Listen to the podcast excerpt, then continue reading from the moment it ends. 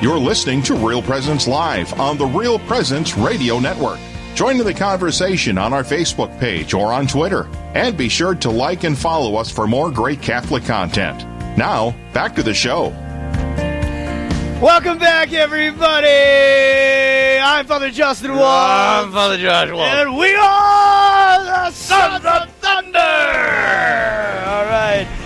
Sons of Thunder bring it to you straight in the latter half of this hour. We have Sister Joseph Andrew on the phone. Sister, how's it going? Well, I am just doing great. I'm sitting here wondering if I'm as much a daughter of thunder as you all sound like you are sons. I love the accent every time, sister. Whenever I see it, the NC DVD or wherever we're at, you can always you can always hear you down the hallway with the accent. So. So, uh, for our thank listeners, for our listeners, sister, why don't you uh, tell us a little bit about yourself, your order, where you're from, all that Sure. So. I um, am one of the four foundresses of the Dominican Sisters of Mary, Mother of the Eucharist, and the four of us all came from Tennessee. I, in particular, came from East Tennessee, the Smoky Mountains. Um, any case, um, so we founded the community 23 years uh, 23 years ago, and now we have 100 and about 100. It's over 140. The average age is 32 years old, and we continue to get lots of vocations. And I think that's the good news because everybody seems so fixated on bad news, but I like getting good news out there, as do you all. So thank you for having me on today. Yeah, I, I, um, with that many sisters, uh, do you guys plan on spreading out, going to other dioceses? Actually, we are all over the country, and we're also in Rome. So we teach pre-K all the ro- all the way through college and seminary now, and we're spread across the USA. And then we also have four sisters in Rome who are not there right now, right. but normally would be there. Yeah, Yeah, our guys yeah, in Rome are on spread. lockdown right now at the North American College. They can't. Yeah, Can't that's leave. where our sisters are as librarians at the Casa um, Oh, right. Casa Maria in the North American College, and then they also stay at the Angelicum. So they uh, were told to come home on one of the very last planes that left from Italy to the USA. Thank God. Yeah. Right. We just had one of our, yeah, a couple of our priests come home that were studying over there, and they're Uh-huh. self quarantined right now, but they got out right, right in time. But it's, uh, exactly. I think they left about the same time because we were like, this is the last ditch effort. And the sisters were saying, most of the seminarians are leaving too. And we're like, then you, as you said, they're, they're in quarantine. And I said, read some good books and make summaries because I don't have time to read like you all do. Right. So give me the summaries, would you? Little cliff Pray note those version. rosaries I'll and tell make sure you. your Eucharistic adoration and no complaining. Yeah, amen, amen. I'll tell get you. I'll tell you what gets me. What's got, or at least uh, let me put it this way. What's on my mind a little bit is that if you, okay, so it's this virus Uh-huh. is attacking the elderly. We know that in people with underlying Mm-hmm. conditions. So. If you think of, you know, Pope Francis uh, is not a spring chicken. I mean, he's in I his mid 80s. He's only got one lung. Mm-hmm. And you've got Pope Benedict, who is in his 90s Almost a hundred, man.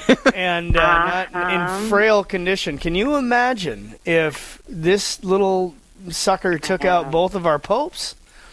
I mean, what, what, you know, what? uh, we walk by faith, and that's all there is to it. And this is a very good reminder to the whole world what's important, what's not, what we can hold on to, and what we better be detached from. You know, Oh yeah, and I, I think, well, from my perspective, Mm-hmm. I think what's going on right now, the the, the pandemonium, is Uh-huh. that for too long there has been an assumption globally that in some way humanity now in our modern day and age of progress has control uh, Oh, yes. over over well life, and we're just getting a taste of what not having control Yeah. feels like. And I uh, mean, really, do you know more young women are applying to enter our community than in a normal time? Because I think for them too, it's like, okay, honey, what's important and what's really not. And life is fragile, and you know, in the way you believe before God, you're to give it to Him. Do it, you know. yeah, absolutely. So I think there's a lot of great grace. The Screwtape will not win this. The resurrection we all know about. So this is good to us during Lent. This is a appropriate time to realize what's important. Yeah, amen. So this is my question before we start getting into the vocation Uh-huh. stuff that we were gonna because we I don't know if you were supposed to be at the vocation jamboree at the University of Mary, but Uh, As of course I was. Okay, okay, initially and we I were- love the University of Mary, and I was so looking forward to it. But am I complaining? Well, just a little bit. we uh, we were supposed to be out there with the Sons of Thunder show featuring this whole thing, so we're basically going through the same guests that would have been out there and uh, interviewing them. But I, my my because Good Corona. you. Thank you. My coronavirus or the, the coronavirus is front and center here, and so I'm asking all of our Uh-huh. guests because they're good Catholic people. Mm-hmm. Your in your in your gut, sister, in, in your heart Mm-hmm. of hearts, why? What do you think spiritually, if anything? is going on with the good Lord allowing I'm not going to say he caused it but allowing Right. this the, the global situation with this virus what, what what do you what do you feel Right. You know, I think as in all things, the good, the bad, the indifferent, we can either find God in them or we can reject God.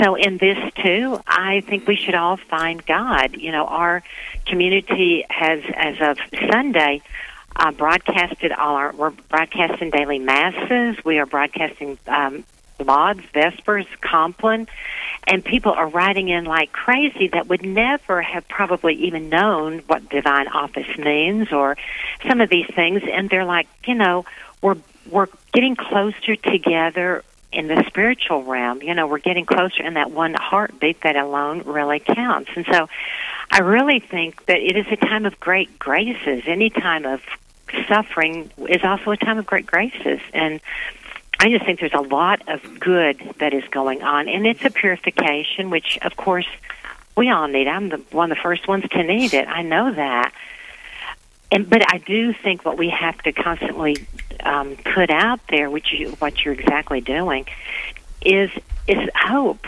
You know um, that God is in charge, and He will not leave us. And at the end of the day, it's going to be myself before God and how am I living every present moment, including the present and including whatever else will come. You know, what's my response to grace? And so I think it's a great challenge. Again, I don't think we can say that enough because I don't think the world necessarily does hear that message. And so thank you for what you're doing. Yeah, Yeah, maybe. amen- well, sister, maybe maybe even to tie that to your vocation itself. You know, I mean, a lot uh, when you hear a lot of vocation stories, you have, you know, the good, the bad, and the ugly, and and finding God in the midst of you know Uh-huh. grace, and in, but also in the midst of pain and suffering, and drawing you deeper into that relationship. You know, where obviously, I mean, planted at the heart of our our faith is a big, massive wooden cross with a man crucified to it. Well Um, said. So yeah, so you know what? Where did you find that? Maybe in your own vocation, or you know, as vocation, you're still vocation director, correct? I am. I am. Yeah, and, and you know, how do you deal with that with with the sisters that you work with? Right. Well, Father, to kind of answer your the second portion of your question, how do how do I deal with this with with the young women today? Because we I, I see hundreds and hundreds and hundreds every single year, and they're very open and they really want God's will. Where I think we are missing the boat with young people is they know they were made for greatness, and there's so few people out there challenging them to give their greatness. And so they know they're being sold, sold short, and they don't like it, so then they act out as any of us would if it's like, okay, I give, give, give, and nobody seems to, you know, believe that inside me there really is a, a deep goodness, and they know that. And so, as I said, um, the young women that would have been making one of our retreats, and it would have probably gone up to 180, and I had to postpone it, and we'll see when, if that particular one will be able to take place. It really might not. But I said, call me if you want to. The phone has been ringing off the hook because it makes them realize again, I have an obligation. But of course, the email challenge was don't let Screwtape win. You Right. get on top of this by God's grace. And I, I do think that seeing the good in each other is what pulls forth the vocation. And as you said, um, every vocation is a totally unique love story between that individual and God Himself. And so, you know, where I could give volumes and volumes of different vocation stories. Mine was very simple in many ways, and yet to me, it was the way God knew to get me with my personality. He had to get me early on because there's no telling what I would have been into, and I do believe that. And so he put me in a family where my parents were, I do believe, saints. And so I saw that example. And the sisters taught me. I was always the problem child in the in the school. I'm sure they couldn't believe I even thought about religious vocation because they were the ones. You and me both. oh, there you go, Father. But you know, I thank him now for this energy that I have to give back to him, but I couldn't control it when I was young, no matter what anybody did. And I always knew deep down this is the way God made me, and someday I'll be able to make something good out of this. Though right now I'm not seeming to be able to do it. And the only thing that kind of because I really loved the sisters, and the only thing that kind of so to speak, you know, I think we all have our testing moments. And mine certainly was the fact that I like guys so much. But what I finally realized was I like too many guys to have uh, ever settled for one. So if I have to only pick one, it's going to be God. Yeah, right. Exactly. End of the story. That's that's that's the only one's going to be enough for me. And that really is kind of in a very quick nutshell how I came to find it and just say there's nothing else out there that would be enough. Not for my heart, not the way. Yeah, God I, I had, a, had a guy in seminary once tell me that there wasn't enough women in the world to satisfy him. there you go. Well, I, I agree with him. You know, there's something about that statement though, because it, it resonates. I think with a lot of people who have a vocation oh. to religious life or the priesthood, and really what we're saying in that is that that it's so deep and that like you talk about that energy is so powerful that the only being that can handle it yeah. is is Christ. and so until you find him like it. Well, it's You're Augustine's right. resting in Him, you know. So, yes. sister, we want to thank you for being on today. Oh, this and has gone uh, too fast, but thank you. I know it goes so quickly, but maybe next year we can uh, get you on live at the Vocations Jamboree. Sounds this, good uh, to me. Virus is all over, but we'll keep you in prayer, and please pray for us. For sure. And thank you again. God bless you all. You too. Today's Real Presence Live is brought to you in part by Taco Del Mar, serving fish tacos, which are absolutely unbelievable. That's my parishioner that owns know, that. He owns stuff. that. He's a good man. Seven days a week, though, giving you another option for your Lenten Friday meals located at 12th and Accessory in Bismarck.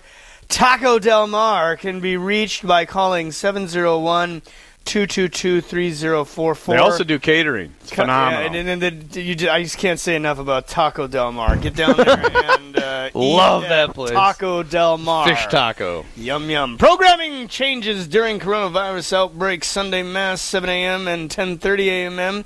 Real Presence Live Rosary at 10:30 a.m. Monday through Friday. We're going to be doing that today for the corona victims, uh, coronavirus victims, Divine Mercy Chaplet at 3 p.m. Uh, RPR News Link updates at 9 and 10 a.m. and 11:55, 12:55, 4:50. You're not going to remember any of this. uh, up next, we will take a few moments to pray for your intention during. Prayerfully yours. Okay, we just got to guess. It's not on the sheet or it's cut off. Uh, at 10:30, we invite you to join us in praying the Rosary live on air with us. With us for this coronavirus and all this and more is Real Presence Live continues after this break.